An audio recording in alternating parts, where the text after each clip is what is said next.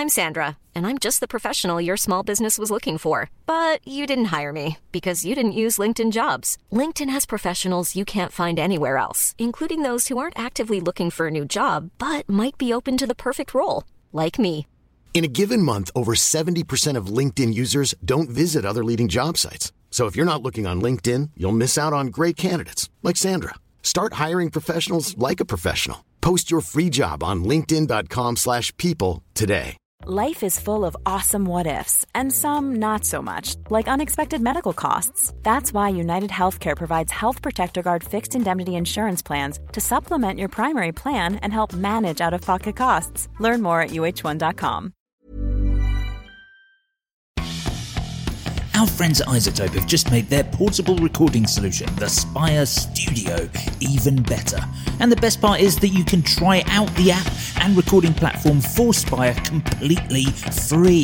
Download the iOS app for your phone or tablet today by following links in the description of this podcast, and make sketching down your song ideas incredibly easy and intuitive. Without the Spire, you won't have the mic or preamp, but you'll still have access to the software and effects that can polish your demo recordings more More than you probably thought possible. The second generation Spire Studio ups the stakes by offering ultra low noise preamps that offer smooth, quieter recording and increased storage capacity. There's also Spire Pro, an optional subscription service accessed via the iOS app, and personalised soundcheck feature that listens and learns from your voice and environment. Check them out at iZotope dot com.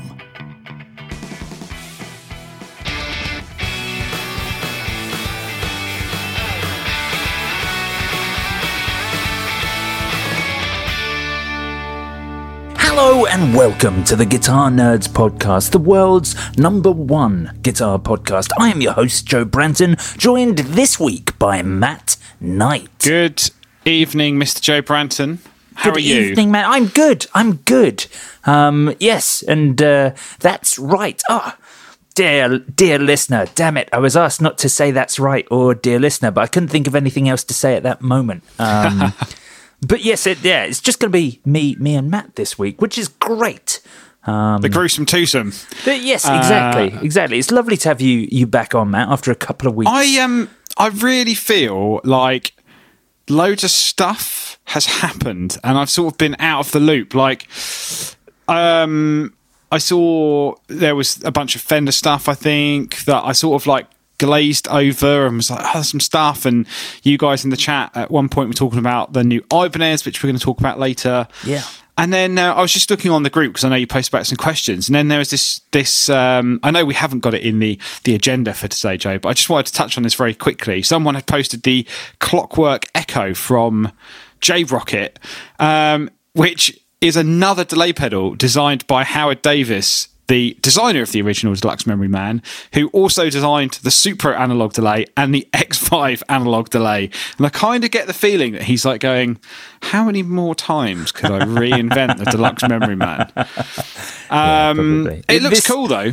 This does cool. look very much like a Memory Man sort of layout, you know, with the addition of the tap tempo. I remember seeing this briefly, and to be honest, I was annoyed that the cogs, the Clockwork cogs, which are part of the artwork, weren't actual cogs. That that yeah, that, it, it does look a bit like that. Um, yeah, it was it was funny. I was playing around with delay pedals as you do, and um, I because I have got an original Deluxe Memory Man, which they are going for. Silly money. I mean, there's the seventies What's, ones with the hardwired plugs, and then there's the right. nineties reissues with the uh, plug-in. And which um, one do you have? So I have one of the nineties big box reissues, so the big sheet metal boxing, because obviously the more modern right, ones right. are the X O casing, you know, the more solid yes. um, casing. So the one so, you have, does that have a like a jack as the power cable? Is it that? Yes, era? That's right. The twenty-four volt center pin positive yeah. you know, ridiculous power supply um, that always, you know, would always get lost or break it because they just shipped in those wooden boxes. Yeah. Uh, they just shipped in a wooden box with barely any packaging in. Um, and oh, the amount that we used to see in, when working in G A C in the early days and just, ah, oh, it's broken, no power supply, whatever. And now, I mean, there's some sellers online, naming no names, who are definitely trying to, you know, push the price up of the market up. You know, I think things are always worth what someone's willing to pay for them, but I've seen some go for like seven, eight, nine hundred pounds. I'm just like, what? I know, it's insane money. Um, they all sound a bit different. They're all a bit quirky as well. Why, like, why is that? Is it just there were no consistency of parts? I just think I think there's just very little consistency, even in the like ninety, two thousand, I think late nineties, two thousands. You know, little consistency, kind of quick build, um, and I think also the nature of some of the parts um, as well. So I've had mine serviced a couple of times, and I love using it. Um, It's a bit impractical in some ways. One, you don't want to step on the switch in case you break it. Right. Um, but two, there's it's there's a, like a volume drop and there's no trails. You know, all of the things you'd expect from like a modern delay, I guess. Um, so I use mine with a little loop switcher box, and I was using mine with the tri-parallel mixer, and it's just so. F- I think the one thing that people struggle to capture is its musicality. You right. know, when you play a pedal and it's just, you know, you get good sounding pedals. And then you get pedals that just sound so engrossing, I guess. You play them and you're just like, songs, riffs, ideas, just like time just disappears as you play them. Like you can play a good drive pedal and go, that's a great drive pedal. I will definitely plug that in again at some point. And then you get like other pedals where you're like, I can't not have this. And every time you go, I just want to try something different on my pedal board. And then you, you try it for a bit and then you go back to the other thing and you're like, no. And I just can't get rid of it. I wish I had three of them so I could put them on every board I had. um, and it, there are some great, you know, this one looks like a, I'd be keen to try it. Anything that's kind of Deluxe Memory Man vibe, um, I'm always I'm always willing to give a go. But yeah, I just feel like I've missed a lot, Joe, mm. these last few weeks. Um, there, there have I, been a lot of things. Have you actually owned a, a seventies Music Man just, just on before we... Music, on. music, but, as in sorry. Music Man guitar, or you mean no, no, Deluxe sorry. Memory Man? It's Memory Man, yes, sorry. I um. have. I actually owned a Memory Man, so not the Deluxe one, um, and I sold it. uh. It didn't sound as good as the Deluxe because the Deluxe has the modulation circuit in. Right. And I was like, I don't really need two. And yeah, it's the less desirable of the two, but um, yeah, yeah, it's... Um, Deluxe Memory Man's definitely got a magical sound to it that not many people have kind of captured. The closest I've come recently, um, I've been messing around with a company called Screddy, who have been around for a long time, um, have a delay pedal, just the Screddy delay, which is actually digital and it's based on Echoplex, which is a different kind of delay circuit, but still very, very musical. Um, you know, great sounding. Been playing the D M two W quite a lot. You know, that sounds really good. Yeah, I, d- I mean, um, I still don't think that pedal can really be topped. Um, I think the, just the, the Boss D M two W. Yeah, I think just for general sounds and uh, and delay, it's it's really good. I tell you what, I have been trying with that, which is um, we did talk about it on the podcast a long time ago, but the guys at Old Blood Noise sent me one, which is their ah, yes. uh, Expressionator, I think. Is yeah. that what it's called or something? Something the, like that. They're, they're basically, it's two fixed expression points that you can then just quickly flick between or you can modulate between. Um, and that plugged into the delay rate of the D M two is wicked because you can go between a fast and a slow delay, um, or you can do it like with a...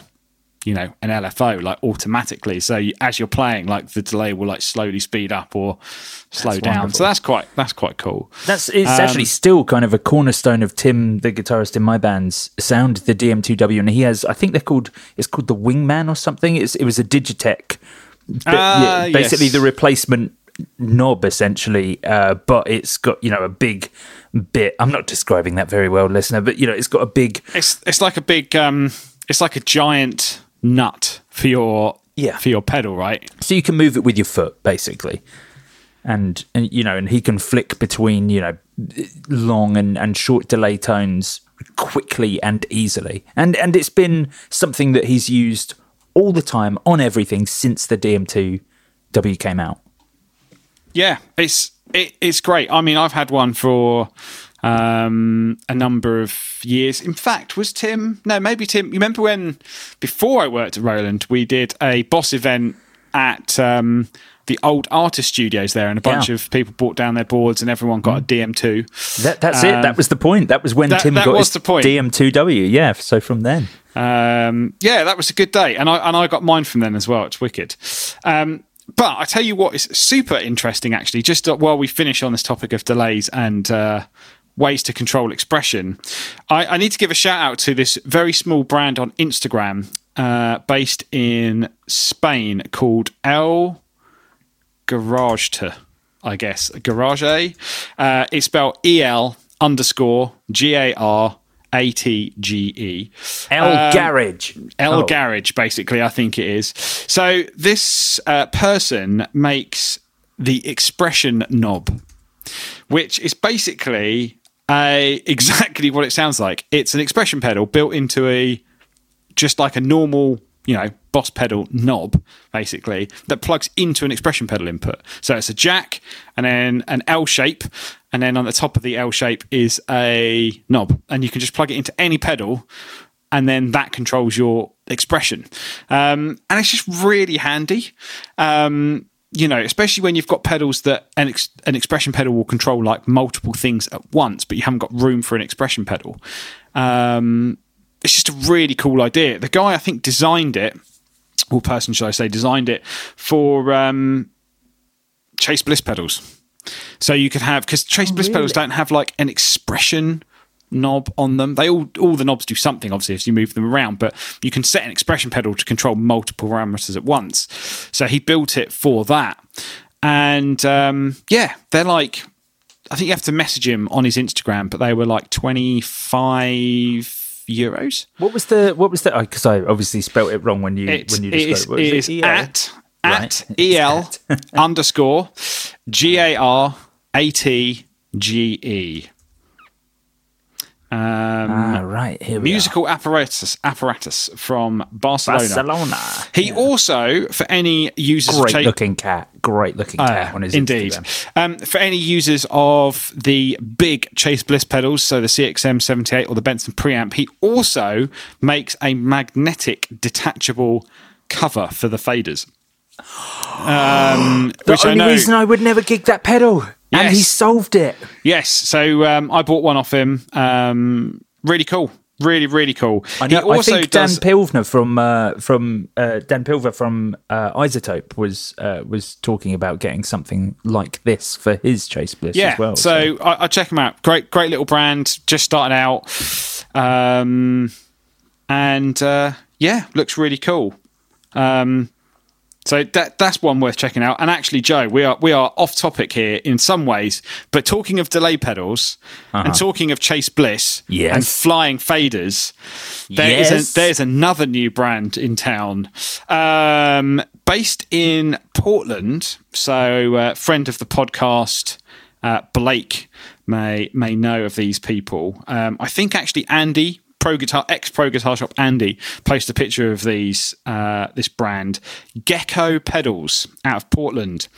He um, or they uh, have made the E P five Echoplex, which is a Echoplex uh, oh, replica. Yes. I did um, see this, which is got some fantastic controls on it. What you'd expect, uh, you know, volume, repeats, tone, tap tempo. Or you can control the tempo with a slider that goes across the entire length of the pedal. oh but the slider God. is also a flying slider, which I think is very, very oh. cool. Um, so limited production. It's just one person making them in their garage, I think, at the moment. Building a few, a bit of a following. But yeah, Gecko Pedals. Um, wow. So yeah, loads of Instagram... I'm I'm digging Instagram Ooh, they, for new they brand follow us. Gecko Pedals follow us. How about yes, that? Yes, I'm going to give uh, them a follow back. I did I did mention I'm I I've been desperately trying to get one. He's like, I think I can ship to the U K. I'm not sure. And I'm like, let's work this out. Um, because I'm into big delay pedals. So Of course. There we go. That's my twenty minute or whatever time we're at uh, rant on uh, on delay pedals.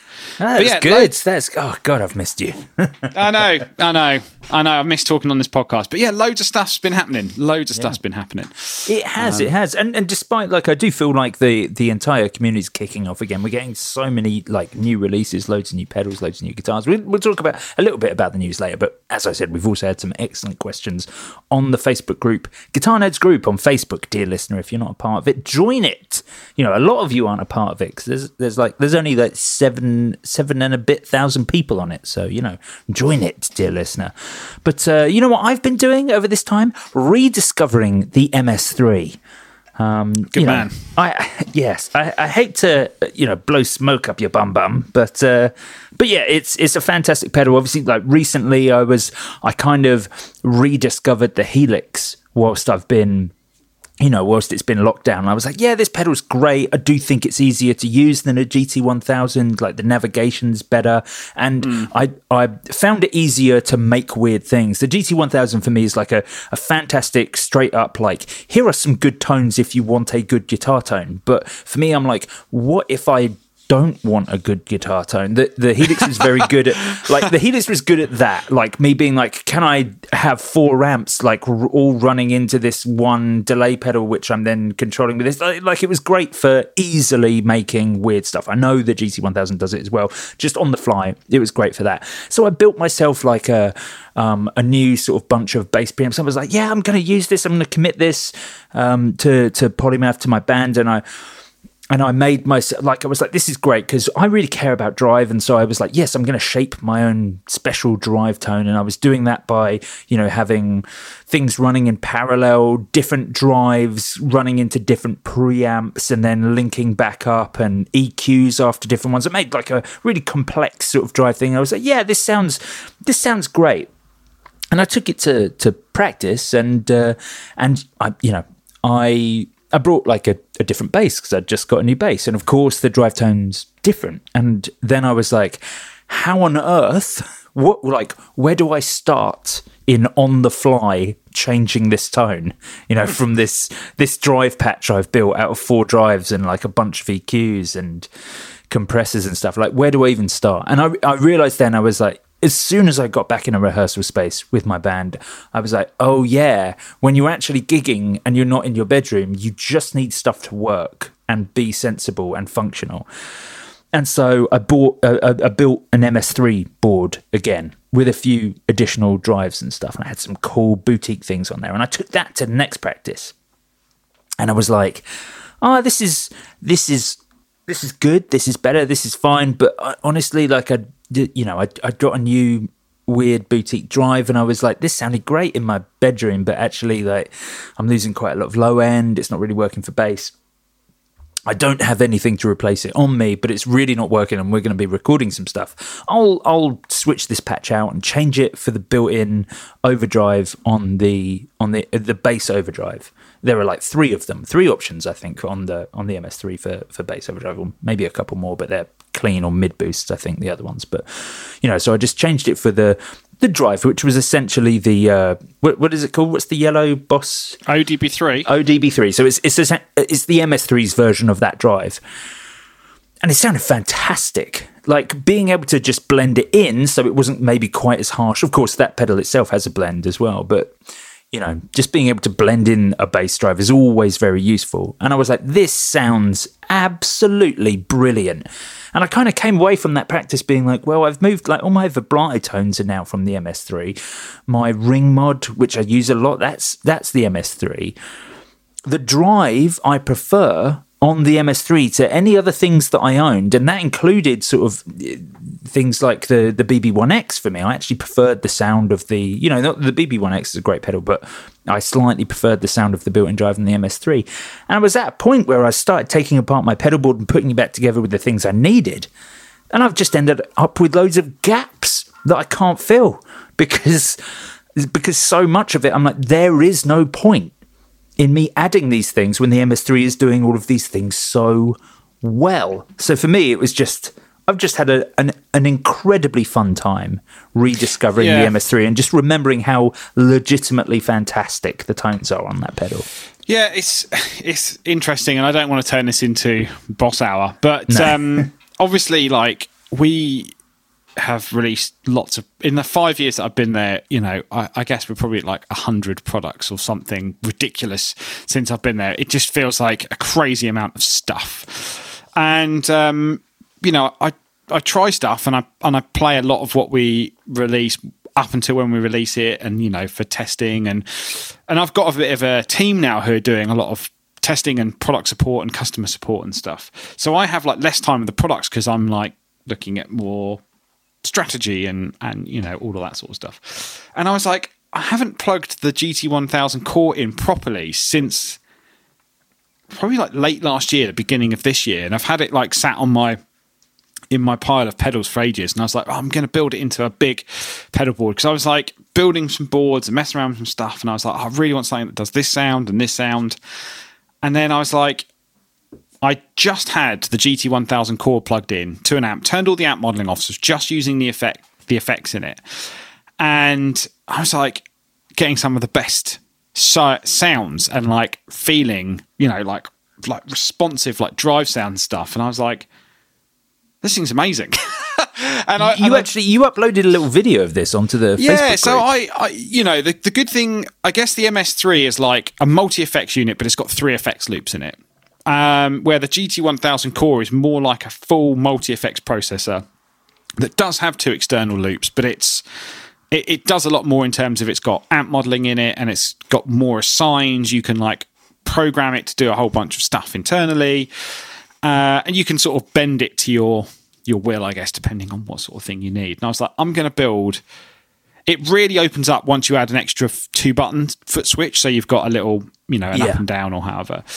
So I thought I'll put all of it in a Boss B C B thirty X, which is our tiny pedal board, basically. So that F S seven foot switch. And um, I just was like, once I started diving into program, I was like, oh, man, like there's so much stuff that you can do it in that one little pedal board. Um, because I was actually, it sort of came a little bit out of wanting to record better guitar sounds for the stuff that we've been talking about on previous podcasts. And I was like, yeah. actually, what I'd really like to be able to do, if I'm just going to lay down guide tracks at the moment, because it's still not really set up for doing reamping or anything, I just want to be able to like have a good guitar sound from a pedal that I know and the sounds that I know, rather than trying to use plugins and stuff. Um, so I tried to build like basically the small recording board. And then, yeah, with the extra pedal, I managed to get it set up. So I've got one button that's always a looper, one that always does like an external effect. And then you can go between bank up, bank down, and then like a pedal board mode. So, yeah, two buttons go up and down. And you hit another button and it puts you into pedal board mode. And then you've got two um, buttons to, you know, control extra external effects. And actually, I realized that most of the time if I'm just jamming around, I only really need per patch like a couple of switchable sounds, right? Um, because the amount of times I've like plugged in my big pedal board and then spent about half an hour like dialing everything in and then going, I haven't actually like played anything. So I kind of wanted a small board where I was like playing a little bit more. And yeah, I've I've kind of just like totally fallen in love with this product like all over again and gone, this is, at the moment, this is just sort of like all I need. Um, I love but, that it fits perfectly into the B C B thirty. Yeah, that little B C B thirty X, it's, it's great. So, because it's foam and then underneath is some little channels for cables, I've actually got it set up. So, power supply goes in. Goes I was going to say, can you, so you can fit the power supply un, underneath, right? Well, the, the power supply is like an external, like mini brick, I guess, that plugs into the, the wall, like a P S A, a slightly bigger oh, right. P S A. Oh, okay. okay. Um, But yeah, I've got, it comes with a little, the B C B comes with a little daisy chain lead, which you can hide underneath the foam. So daisy chain lead goes into the G T, into the F S seven, and then two more uh, little points come out from the other side of the pedal board. It all tucks away inside, but it means that if I want, if I'm playing a G, the G T and I'm like, oh, I really want to put like a fuzz or a wah, or I'm testing some other pedal, the power supply is like already there. I can hook stuff up really easily and then just plug it straight into the front of the G T. Oh. Um, so that's quite cool. But I've set it up purely just for using into the front of an amp. I haven't set any patches up with amp modeling yet, but I'm going to do that as a kind of like a phase two, I think, with getting used to doing some recording at home, having sent something set up for more recording at home. just because I like having the pedal. I, I guess in a similar way to, to you, Jay, where you've done stuff before, it's like I prefer having a bit more hand. If I'm going to adjust something, I don't mind diving into the menu or like touching a control. And it's like in plugins, I'm just I'm just not getting that vibe. They sound great, but just not giving me the same feeling. Sure, yeah. If you know what I mean. Yeah, so, yeah, yeah, definitely. It's it's it's every it's it's it's a taste thing, isn't it? I did find that almost, you know, to the next level back from that. And that was my another reason for my move back to the M S three, where I reintroduced like a Sans amp preamp and things, because I realized, well, actually, when I'm at a gig and stuff, I need to be able to change stuff quickly. You know, I, I mm. need, if if the room sounds different, I don't need to be diving into menus to change stuff. I appreciate you do have to do that on the on the G T Core, but you know, I that was that was my reason for going back to the M S three, where I can have a few externals but still reap all the benefits of the built-in effects. I just needed some things that I can change on the fly if the situation requires it. I'm going to try doing this with my G T Core, I think. Cause well, I tell, I tell you what, Joe, what I found really interesting, which is a, fe- a little feature that I forgot about, which is the... Say, for example, you've got your chain and you've got, right, I'm always going to use... You are, are the same as me, so I'll pick this specific example. I, I always use a V B two. Love vibrato. Absolute best, right? So yeah. You can set up the depth and the level and all of that and save it as a stomp box, give it a name, Joe's vibrato, whatever, and every patch, rather than trying to dial that same vibrato sound in, you can just recall it as a stomp box.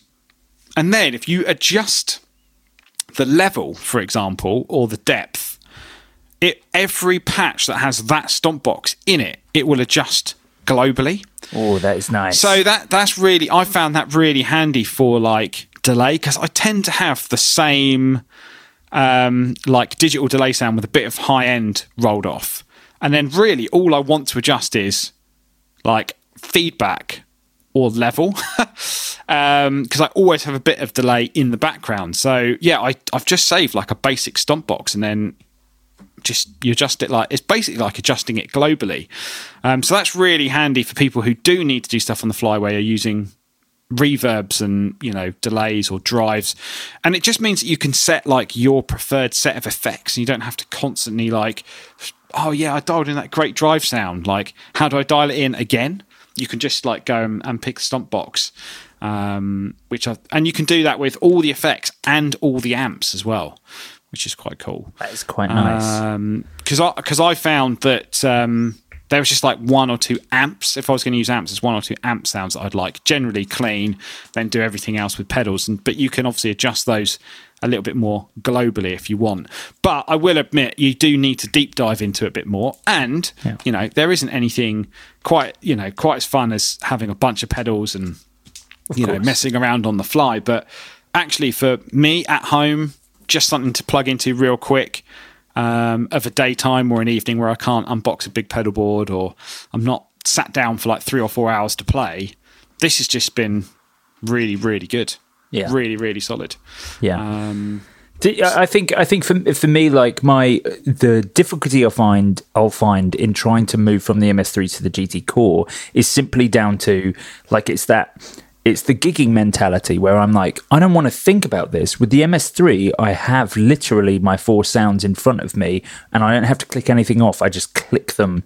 I have my clean on one, my drive on two, vibrato on three, ring mod on four. And, you know, yeah, I can bank up and I get like my weird... Oh, I swore then. I have to, oh, Joe, oh dear. Come on. The gruesome twosome, you have to blink that one out. Uh, yes, I will indeed. But, uh, you know, I can I can scroll up and I'll have my weird... Uh, octave uh, fuzz sound with a bunch of delay on it, and all the weird things, you know, for the for the bank up. But essentially, my main four sounds are clean, drive, uh, uh, vibrato, and ring mod, and I can literally just hit those at any point. And that it's that convenience that I'd never want to lose, which which I think I it, it would seem like even if I was upgrading a pedal, even I appreciate the M S three's almost old hat now, but you know, I. I I would find it difficult to upgrade to something and then lose that convenience, you know. Mm. Yeah, I think, um, yeah, I, I can see that. It's, um, I don't know. It uh, sometimes, yeah, you just have to sort of experiment a bit more, don't you? Of course, yeah, yeah. Um, But exactly. the M S, you are you are good. You are right. The M S three is a little is a good little board if you want to integrate both some external effects, but also have some kind of your standard pedals in there. I mean, yeah. I realised that actually I was like, right, I'll limit. One of the problems I, I always have is like straight off the bat, you know, quite a lot of our products like here's two hundred presets. I'm like, give me ten. Give me, you know, I don't want to scroll past more than ten patches basically. And I was like, right, I'm going to create ten patches. And I struggled once I got to nine. I was like, how many more sounds do I actually need? And I know people out there obviously do have a lot more, uh, of course. But for me, I was like, yeah, once I've got like ten core sounds, that's enough for me to kind of mess around with ninety-nine percent yeah. of the time. Yeah. Um, I think you're right there. The only thing it does lack is some more weird experimental stuff. Um, but that's why I think if you've got two loops, for me, I would add in something like an S Y one um, or, you know, there's plenty of other things. There's Maris Enzo or something like that. Something that would give you the weird and wonderful side of things. But uh, the G T's given me all the drives and the majority of the modulations that I need. Yeah, um, a much more stripped back rig, but I, I've I've kind of enjoyed that. I, I I really enjoyed your little video. I thought I thought you got the the most a surprising amount out of the pedal in what looked like a very easy and convenient yeah, way I, to do it. So I have been toying with the idea for a while, and I keep saying I'm going to start, I'm going to start, and then I keep not doing it. And I and I sat down, did a, was messing around with a bit more music on Friday. I had Friday off. And I was trying to like record and write songs, and I was like, so much of what I do is like in the moment, and what I really want to do is be able to capture that rather than try and write a song around it. And so I've been toying with this idea of of doing um, like one minute pieces of music, basically, or, or somewhere between like thirty to sixty seconds of, of music, and it just being like this small snippet in time. So almost. Um, you know, sit in front of a synth and have an arpeggiator going and play with some effects and, and do that for like an hour, but just pull out like a, you know, like a perfect minute of, of audio, like this captured moment in time. And, and so much of what I do when I plug in a pedal board or create sounds is just there and in the moment. And it's just like yeah. one minute. And I've, I keep meaning to do it. And I, I promised myself I will start, because I read an in, a really interesting interview with the guy who formed Block Party, Kelly. I can't remember his surname, um, but I love Block Party. The first record was like I, the first record came out not long after I got into playing guitar, and it just had some great guitar sounds in it. And uh, his most recent record I was reading is him. It's it's basically all written and recorded on like a loop pedal, and he's like wrote the song so he could perform them on a looper, and everything's recorded in like one take and in real time. And I was like, that's just such a cool a cool yeah. idea. That's a great restriction to set on yeah, yourself. Yeah, and I, and and I just see think what you can do. I just think that's where I want to start, like trying to write songs and stuff. I'm like, I need someone who's a bit more of a structured songwriter, um, to someone like me who's all paintbrush and no canvas. I need someone to, I need someone to, uh, I need someone to actually like go, no, you need to be able to do this, or maybe we should do this, where I'm just like, yeah, here's a load of texture, like go and put it on something. Um, so look out for that. I'm, I'm going to do that. It's, it's going to be my, um, my thing. I that think. sounds, that sounds exciting. Yeah. Uh, similarly, and I think I, I think I mentioned it briefly last week, but I'm, uh, because I've I've got obsessed with these Snapdragon guitars, these uh, these little foldable travel guitars, and of course, you know, we like the the uh, the iZotope Spire Studio has been a real kind of cornerstone of me sort of convincing myself that I sound good at home, because you know it makes everything sound great when you just sort of jam into it quickly. So I've decided to record an E P using just the Uh, Spire Studio and a Snapdragon, um, they're like two hundred fifty pound foldable acoustic, the non-plug-in mm. version. So I'm going to do everything, all the mixing in the app, and uh, oh, I have to obviously get it mastered, but um, I'll well, which I will do myself. But I'm going to do an entire E P using just those two things and see see yeah, how it cool. comes out. I, I um, what I have got access to at the moment, and and this. I was like, is this a crazy idea? Maybe you can tell me, Joe. So I've uh, regained access to my binaural microphones. Um, so binaural, so it's basically a block with two ears on it, and then each ear has got a, a microphone in it with two X L R outputs. And I was like, well, I can't really mic everything up, and I've got like a limited interface, and I'm doing a bunch of like improv, like ambient stuff or whatever on guitars. Like, maybe I should record it on the binaural microphone. I was like, is that madness? But then I was like, actually, maybe that I should try and do this at the week, try and do this at the on Saturday, because uh, Amy's not around, and I'm not sure she'd be one hundred percent interested in doing this. But I've I thought maybe I could take the Spire. Has the Spire got two X L R inputs or one? It, two, two, two. Maybe oh, wait, I could take. Check, it's right in front of me. Two. So maybe I could take the binaural microphone, two X L R leads, and the Spire, and then just record the sounds of nature uh, binaurally. Oh my god! And then play it over the top of it. It's the best idea. Do that. This, Do that. This, it's a this great is right idea, Matt. Other people to write, rein us in on the podcast, because we'd start talking about this. But yeah, maybe maybe I'll do that, and I'll and I'll post some results. Could be quite interesting. I'm I'm very excited about. I'm very excited about that.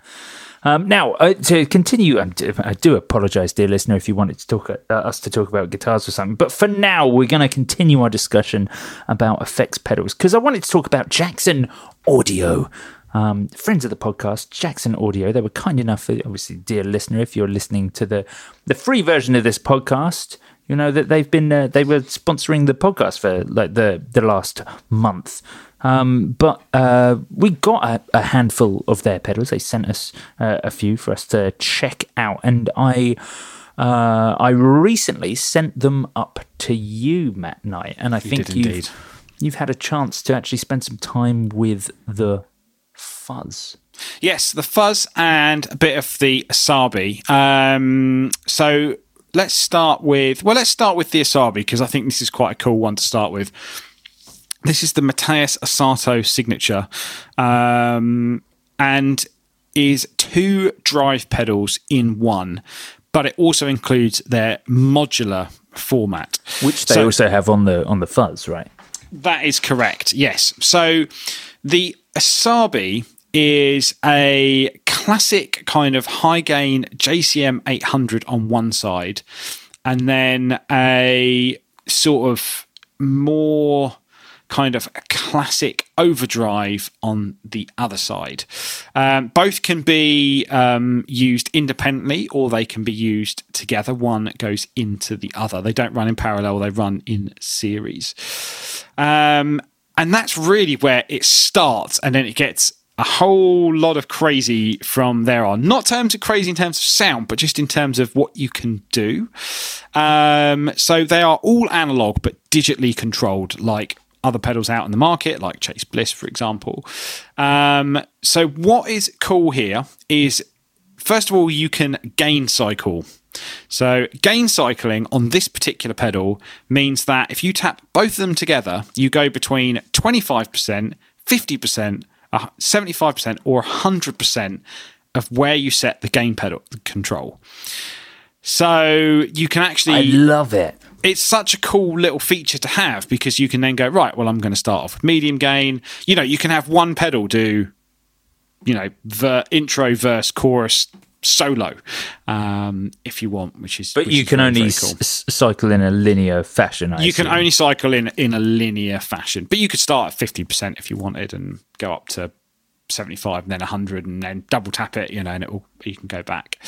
Um, so that's on there. So that's quite cool. Um, you've got a three-band E Q, active E Q, which again is very, very good uh, in terms of being able to really tone shape for recording, or, you know, hopefully when people can go out and play gigs.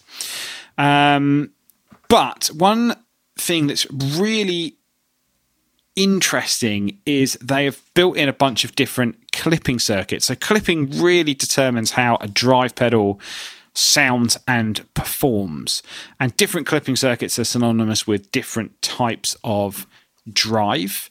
Um, you know, the way a pedal clips ten, tends to dictate how it sounds, um, and that's the same for all pedals. So, you know, hard clipping or soft clipping, or, you know, asymmetrical, symmetrical, all terms that people throw around and then never really understand. And the great thing about this pedal is it kind of helps you understand it a bit more, because each side you can change the clipping circuit. So if you take the standard drive, um, you can go between a governor, a Marshall governor style, which is two L E Ds symmetrically.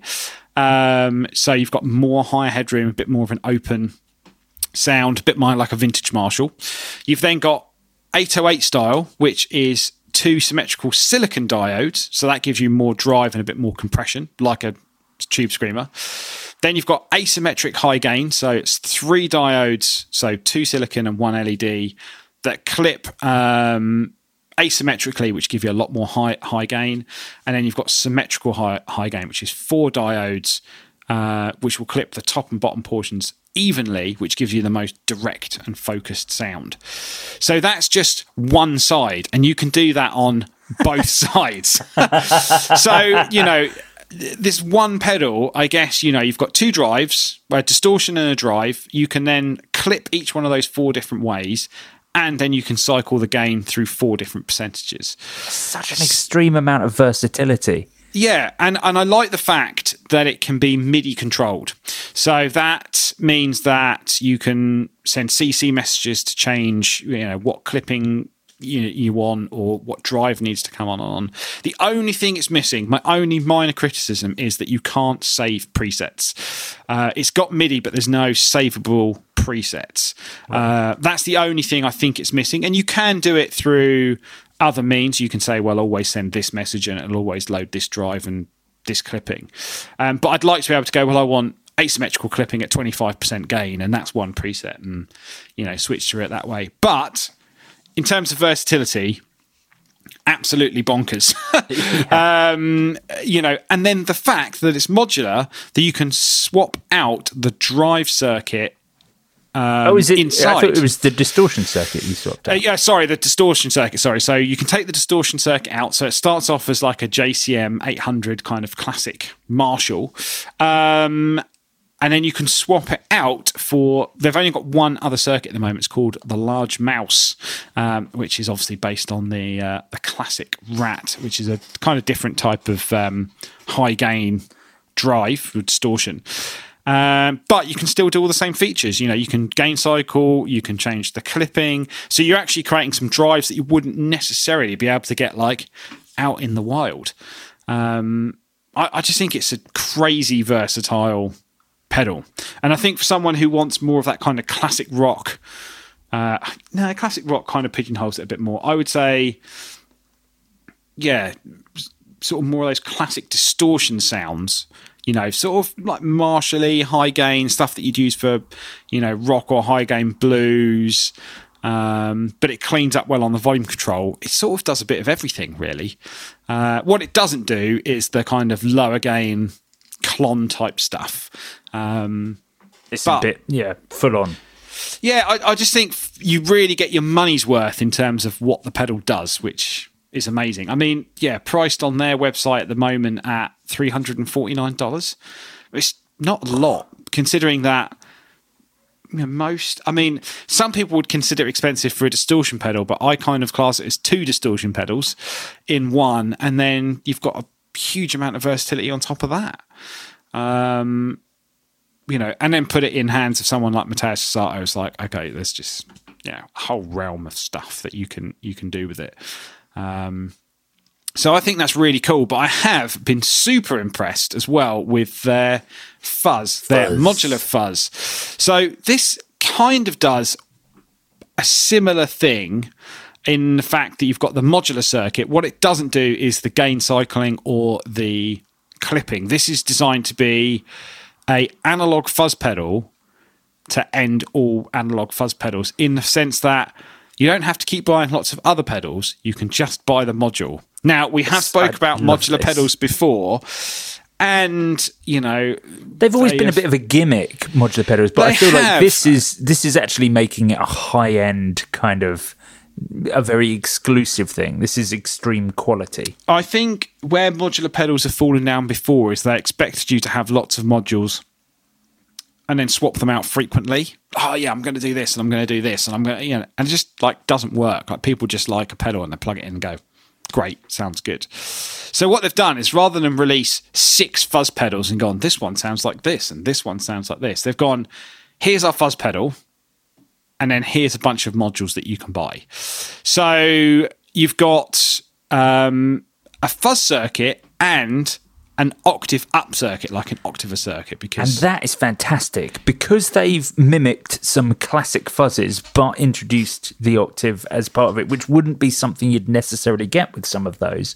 It's just in, you're just getting access to supercharged versions of some classic tones. Yeah, I think I think that's the way to look at it. It's like the Asabi is like a supercharged version of a bunch of like classic distortion pedals. This is like the same but for fuzz pedals. So it comes shipped with they with what they call the modern fuzz, uh, which is their kind of take on a, I guess like just their fuzz sound.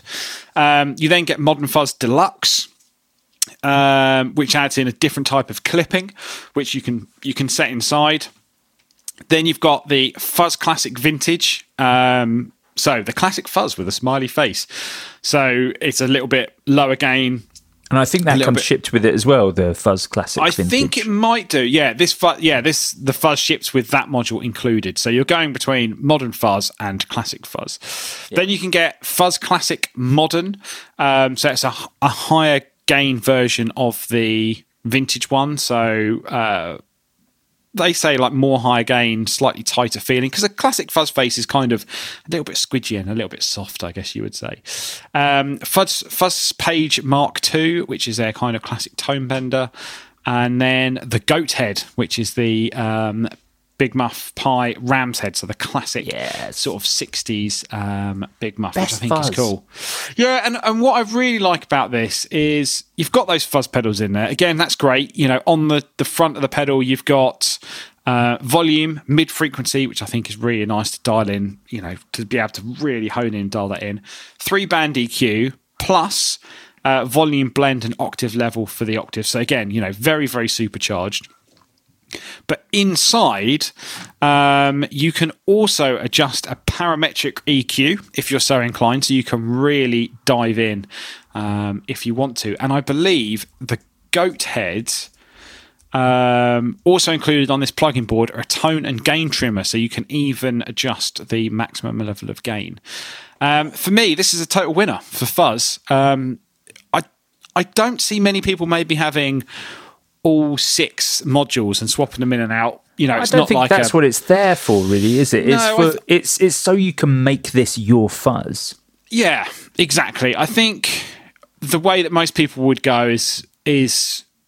You you know, it ships with the modern fuzz, it ships with the classic fuzz, and then people will go, oh, that sounds cool, but I'd actually, I'm always a fan of Big Muff, so I'll buy the, you know, I'll buy the Goat Head one at the same time, and then people will just swap it in, and that's that's where it will live forever, yeah. you know. Um, and maybe if you're in the studio, you you might do, but I think most people will will set and forget, uh, and that's where I, I'm going with this as well.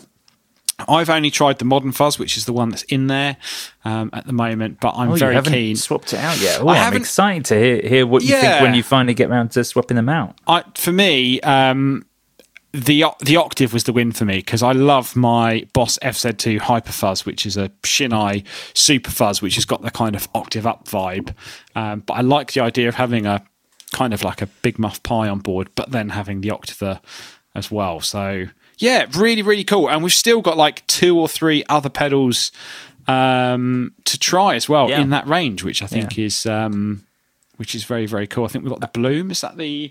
Yeah, yeah. Well, that's that's one that you know, I'll I'll actually talk about now, um, which which I really liked. But uh, just you know, quickly on on the modules, I think you know the fact that they will be set and forget.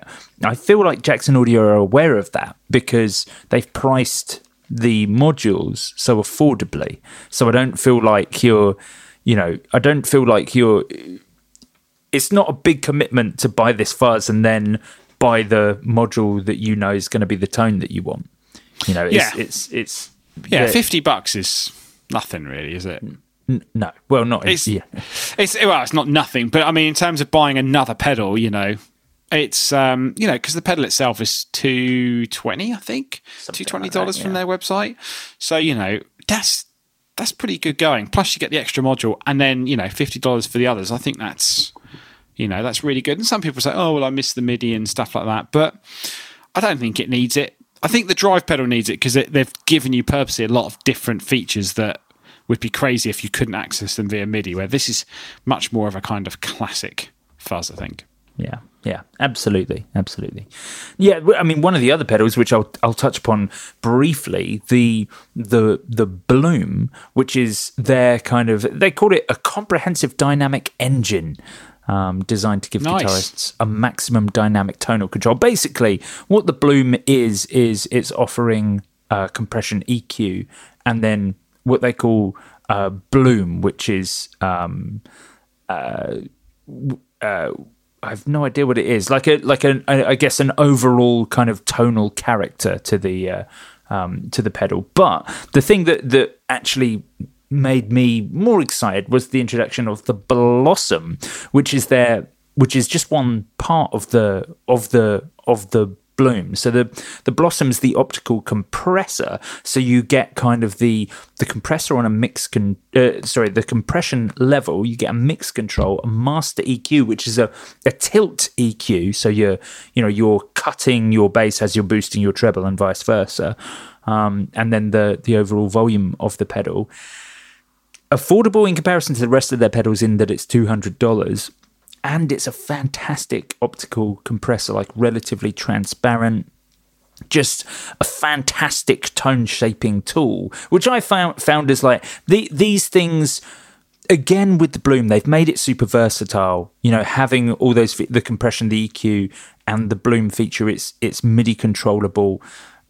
It's got a whole bunch of stuff there that it's designed for you to, uh, you know, to, to use with a MIDI switch and flick between different tones. But I find with compression and E Q, certainly, those are, tend to be things that I want to be the same. I want to use them to shape that overall tone and then use other things to add and change them. But I want to have a, a fixed E Q and a fixed compression the whole way through my sound. That's not necessarily what ev- everyone wants to do, but it's what I wanted to do. So um, the Blossom for me made a lot more sense. And it was it was kind of in a mini pedal form, but it's still quite chunky and probably the deepest mini pedal I've ever seen. Like, it's quite tall off of the ground, but just, you know, sheer extreme quality. It'd be interesting to see what you think of the Bloom, Matty, because uh when you know when you get round to it, because it's a it's it's a fantastic pedal. It was just, you know, a little almost a little bit more than I needed. The Blossom kind of The Blossom was everything that I could possibly want out of this pedal. And it's a great sounding, transparent compressor. You know, the E Q works really well. And then just being able to have that boost and the mix control between your compression and your clean signal is very, very important, especially for bass. So, uh, yeah, very, very cool. Um, all of the Jackson Audio stuff we thoroughly recommend checking out, dear listener. It's, uh, indeed, indeed you do. It is a rather wonderful bunch of stuff. Now, um, we don't have much longer left of this episode, so let's uh, let's let's talk about some news things. We'll go off into the into the Patreon after that, where we're going to take a whole bunch of questions from the Guitar Nerds group. But I want to talk about this new Q series of guitars from Ibanez. Um, what? Yes, Joe. Yeah. Well. What what an interesting and unique thing for Ibanez to move into. I think I'm right in saying so. The Q series, dear listener, if you're not aware, is a is a completely new shape for Ibanez, and it's a headless guitar. And I think I'm right in saying this is Ibanez's first foray into headless instruments outside of their baseline uh, of of uh, their, their their headless basses that they introduced last NAMM, I, I, I think. Um, but yeah, this is this is their new guitar series. Pretty comprehensive, like at least three models, I think, in the actual series itself, and a signature model um, as well. Um, yeah, this... So...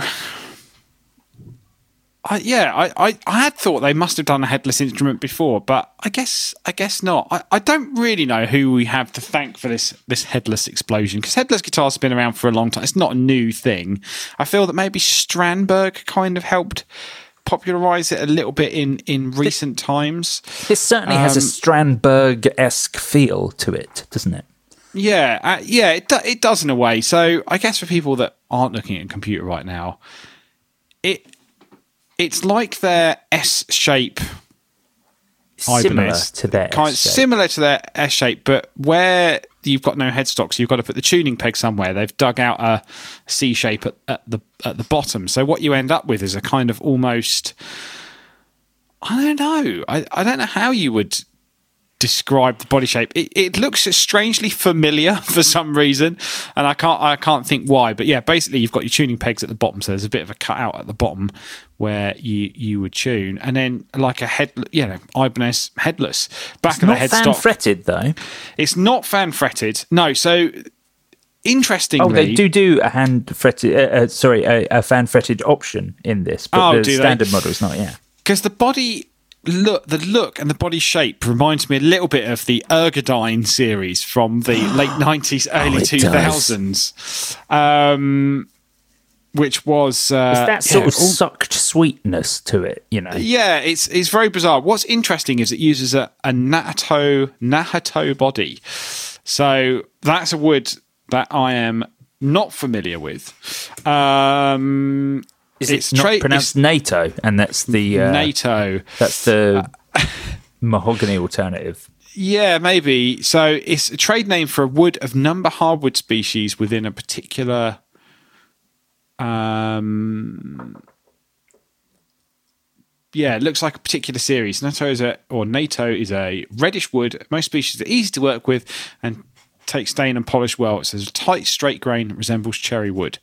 Um, it's a sustainable resource. Ah, good. Um, so that that's always good. That's always good to know. Um, gold frets, Evo gold frets. Yeah, I know. Um, Some of the features, tw- e- even even the fact that they've added, like, what I find unusual about this is the fact that it does, as you say, have that kind of, like, that rounded nature to, to the body shape. But on the bulk of the models, this isn't on all of them, but on the bulk of the models, they've included a scratch plate as well that's in H S S format, although there is a S S S and uh, uh, S S S and uh, and two humbuckers as well. But um, just going for a plate on a modern guitar like this just seems like a really unusual choice. Yeah, yeah. I must admit, the the one thing that strikes me as weird, but I can see why they've done it, is two strap buttons at the base, because they're depending on where people want the guitar to sit. Um, I think it just they stick out. They look a bit weird. But what I do like is their alternative switch. So you've got... It's an H S S, so you've got single coil, single coil, middle, middle, middle, outer coil of the humbucker, full humbucker. But when you flick the alternative switch on, you then start to get like single coils in um, series. You know, you're running um, neck, single coil, and bridge, outer coil. So you're starting to get some a range of different sounds, which I think is quite cool. And also looks like their pickups are specifically designed for this guitar, and, I, and I'd imagine the reason why is because you probably, where you've cut quite a lot out of the guitar for the tuning machine heads, you've perhaps had to compensate maybe a loss in sound in some ways. Um, you know, you might lose a bit of um, sustain or oomph. Uh, so yeah, I think yeah. they've kind of done that. You know, custom string lock, obviously quite a lot of custom hardware because it's headless. Um, I'd imagine they're pretty lightweight, and then there that leads into the um, the signature. So it's the signature model of the well-known Instagram player whose name of course I cannot pronounce. Isn't it Ichika Nito? Um, is that Ichika Nito? Is that how you yeah. pronounce it? Yeah, Ichika Nito. So, yeah. Um, who is a master at creating one-minute pieces of fantastic twiddly math rock guitar music. It's sort of amazing how math has evolved into this uh, in some ways, Joe. If it's you know, become if you an Instagram back, music. That's what it is. Well, now. it's um, you know, if you take like what um, American football and you know, like all of their like strange tunings and that sort of era, and then it sort of evolved into like modern day like virtuoso guitar playing. This guy is clearly one one of those people, you know, just insane guitar. I mean, also very strange guitar tone. Uh, I'm not saying it's bad. That's, you know, up to you to decide. But it's very, very basic in the sense that they use effects, post effects, much more um, creatively, and it's more about just like, the sound of the guitar. And yeah, they've created his own signature, which is that model, but it's three single coils in a kind of pearl white. Um, again, very interesting. Same body, roasted bird's eye fretboard. Um, looks like custom pickups specifically for him, custom switching um, for him. Yeah, three-piece roasted maple Babinga neck. Very, I mean, look, very if you, cool. If you were looking for something weird and modern, the fact that the standard Q fifty-four model comes in like a cool seafoam green or a black, I kind of think they're hitting both demographics there, like, you know, sort of metal colours or, you know, hipster colours. Like, there's both things covered. The roasted maple neck is, is a big win. A decent pickup selection. This hybrid of, like, classic looks and modern, legs, modern looks, that's very kind of in vogue at the moment. And the fact that they're about eight hundred fifty pounds, so I don't know, what's that going to be? I was going to say, is that how much? Like, the, for the basic Q fifty-four, I'm not looking at any of the other models right now, but yeah, eight hundred fifty pounds, so I guess what's that, like sub one thousand U S? Yeah, that's cool. Yeah, I, I, I, do you know what? I, I thought I'd seen somewhere post, someone had posted like eighteen ninety-nine, and I was like, I'm sure they're not eighteen ninety-nine. Um... But yeah, no, eight eight four nine for the uh, Ichika Nito signature, which I think is pretty reasonable. I guess these aren't prestige, so they'll probably be like the model down from that. Yeah, but Premier, yeah, I, isn't that? The yeah, something like that. Down. I think that's that's great.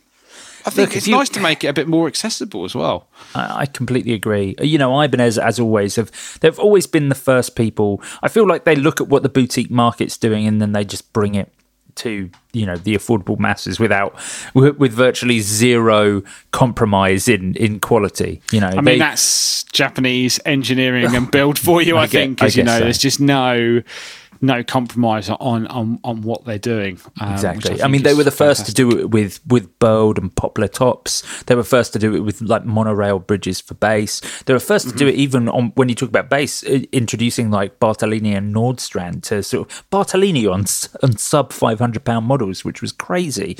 And then, you know, they've been, you know, the first to to maybe not the first to do roasted maple at an affordable level, but certainly the first to introduce fan frets at an affordable level, the first to introduce nine string guitars at an affordable level, and, you know, obviously more conventionally eight strings at an affordable level. You know, that even let's not forget that seven string bass that's three fretless strings and four fretted yeah, strings. And you know, on and to- that that bass was less than a thousand pounds. To uh, to to finish this, I guess, Joe, one thing I would like to give, uh, you know, a task to to all those out there. I forgot that Ibanez made a six a bass six at one point, which what? we did talk about on the podcast many, many, many moons ago, and uh, I found out that obviously it was a terrible Uh, failure and sharply discontinued, which is why you can't uh, you can't find them anymore. But the Ibanez S R C six. Um, so if anyone sees one, please let me know because I would be very interested. Uh, the S R C six in walnut flat um, was. Yeah, basically looks like their... I remember it, yeah. Their their bases. Um, I can't remember what... Their, body, the it's, S R... It's S R, S R bases. Their S R bases, but this is a E to E base six. Very, very cool. I don't know if it was the same... Because there's a Mike Mushuk signature um, as well, which probably would be easier to find. But uh, I think he... Yeah, he definitely had a signature Ibanez at one point. Yes, the Triple M one, the Mike Mushuk signature, which I also have a feeling was tuned to some sort of crazy tuning. Uh, and then he moved to P R S, if I remember rightly. Yeah, his Ibanez looked strangely like the S R C six, but was a through-bodied hardtail. Oh. Um, but yeah, S R C six, forgot it existed. Now I want one. Wow. Okay. Well, that's uh, that's you know that that's pretty odd to taste of you. I'm not going to suggest for a second that it looks in any way decent. Oh, but okay. It, it's. But okay. Uh, it, I, I'm not sure. It, it's. I don't know. I like the. I, I for some reason I always liked those old S R basses, yeah. and oh, I just God. like the. I just like the idea of uh, of this a six string bass. Um. Yeah, basics, basically. Yeah. Well, there you go. You should, uh, you should, you should definitely try and invest in one. You should get one, Matt. You should get one. I'll find that one. Is, uh, you, yes, you should indeed. But that's that's all the time we have on this week's episode. So, dear listener, you can of course join us over on Patreon at patreon.com forward slash guitar nerds, where you know we, there's an entire extra episode every week. This week, me and Matt have got some great questions uh, from the Facebook group, so we're going to be kind of working our way through those. You can become a Patreon supporter for as little as a dollar a month. That's it. At the dollar tier, you get this episode ad-free and early. No ads for you. You get it early every week. five dollars gets you access to our Patreon special episodes and our entire back catalogue, which is many. And at ten dollars, you get the lot. Plus, I'll sing you my thanks at the end of every episode. You can find us on all your favourite social media platforms and join the Guitar Nerds group on Facebook to get involved in our weekly episode discussion. Thanks for listening. You've been lovely. We've been the Guitar Nerds. Farewell. Bye.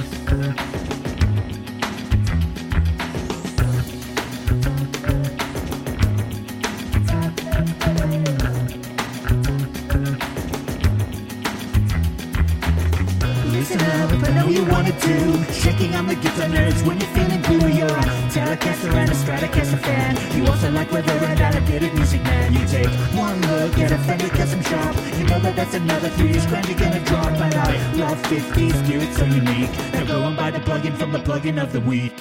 Guitar nerds coming in your ears. Listen to us then, ride and drink a bunch of beers. We got Matt Knight and Jay Rocket too. Matt can even shows up when it's got nothing to do. We got J D and Naomi McCloud, but I am the best on these since he come to loud. But we couldn't do this podcast without you. Yeah, everything on podcast is whatever we want to do.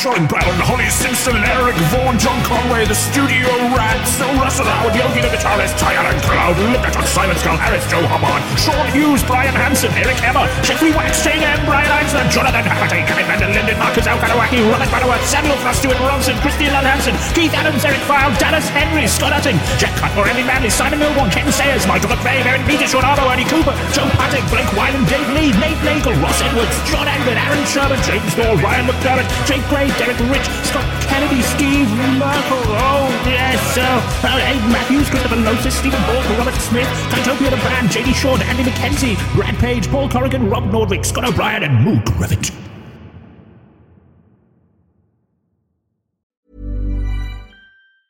Mom deserves the best, and there's no better place to shop for Mother's Day than Whole Foods Market. They're your destination for unbeatable savings. From premium gifts to show-stopping flowers and irresistible desserts, start by saving thirty-three percent with Prime on all body care and candles. Then get a fifteen-stem bunch of tulips for just nine ninety-nine each with Prime. Round out Mom's menu with festive rosé, irresistible berry chantilly cake, and more special treats. Come celebrate Mother's Day at Whole Foods Market. When you make decisions for your company, you look for the no-brainers. And if you have a lot of mailing to do, Stamps dot com is the ultimate no-brainer. It streamlines your processes to make your business more efficient, which makes you less busy. Mail checks, invoices, legal documents, and everything you need to keep your business running with Stamps dot com. Seamlessly connect with every major marketplace and shopping cart. Schedule package pickups and see your cheapest and fastest shipping options from different carriers. With rates up to eighty-nine percent off U S P S and U P S rates. And with the Stamps dot com mobile app, you can take care of mailing and shipping wherever you are. Make the same no-brainer decision as over one million other businesses with Stamps dot com. Sign up with code PROGRAM for a four-week trial, plus free postage and a free digital scale. No long-term commitments or contracts. That's stamps dot com. Code PROGRAM.